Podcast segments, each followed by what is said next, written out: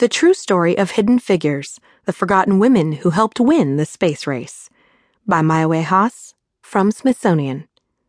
I'm Desiree Fultz. As America stood on the brink of a Second World War, the push for aeronautical advancement grew ever greater, spurring an insatiable demand for mathematicians. Women were the solution. Ushered into the Langley Memorial Aeronautical Laboratory in 1935 to shoulder the burden of number crunching, they acted as human computers, freeing the engineers of hand calculations in the decades before the digital age. Sharp and successful, the female population at Langley skyrocketed. Many of these computers are finally getting their due, but conspicuously missing from this story of female achievement are the efforts contributed by courageous African American women Called the West Computers, after the area to which they were relegated, they helped blaze a trail for mathematicians and engineers of all races and genders to follow. These women were both ordinary and they were extraordinary, says Margot Lee Shetterly. Her new book, Hidden Figures, shines light on the inner details of these women's lives and accomplishments. The book's film adaptation, starring Octavia Spencer and Taraji P. Henson, is now open in theaters. We've had astronauts, we've had engineers, John Glenn, Gene Kranz, Chris Kraft, she says. Those guys have all told their stories. Now, it's the women's turn. Growing up in Hampton, Virginia in the 1970s, Shetterly lived just miles away from Langley. Built in 1917, this research complex was the headquarters for the National Advisory Committee for Aeronautics, NACA, which was intended to turn the floundering flying gadgets of the day into war machines. The agency was dissolved in 1958 to be replaced by the National Aeronautics and Space Agency, NASA, as the space race gained speed.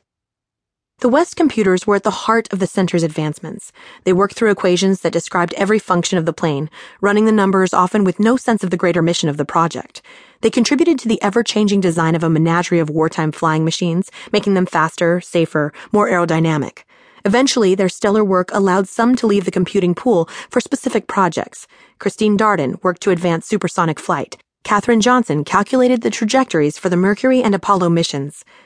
NASA dissolved the remaining few human computers in the 1970s as the technological advances made their roles obsolete. The first black computers didn't set foot at Langley until the 1940s.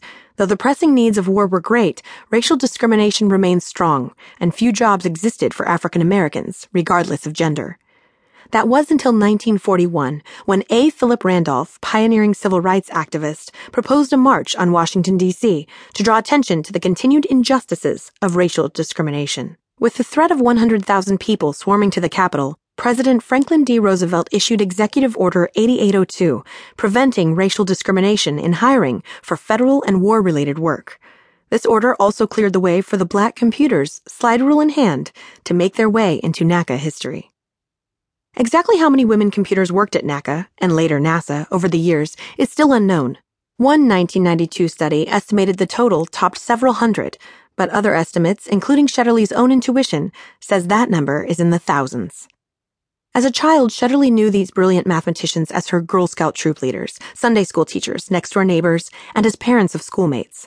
Her father worked at Langley as well, starting in 1964 as an engineering intern and becoming a well respected climate scientist. They were just part of a vibrant community of people, and everybody had their jobs, she says. And those were their jobs, working at NASA Langley. Surrounded by the West computers and other academics, it took decades for Shetterly to realize the magnitude of the women's work. It wasn't until my husband, who was not from Hampton, was listening to my dad talk about some of these women and the things that they have done that I realized, she says, that way is not necessarily the norm. The spark of curiosity ignited. Shetterly began researching these women. Unlike the male engineers, few of these women were acknowledged in academic publications or for their work on various projects. Even more problematic was that the careers of the West computers were often more fleeting than those of the white men. Social customs of the era dictated that as soon as marriage or children arrived, these women would retire to become full-time homemakers, Shetterly explains.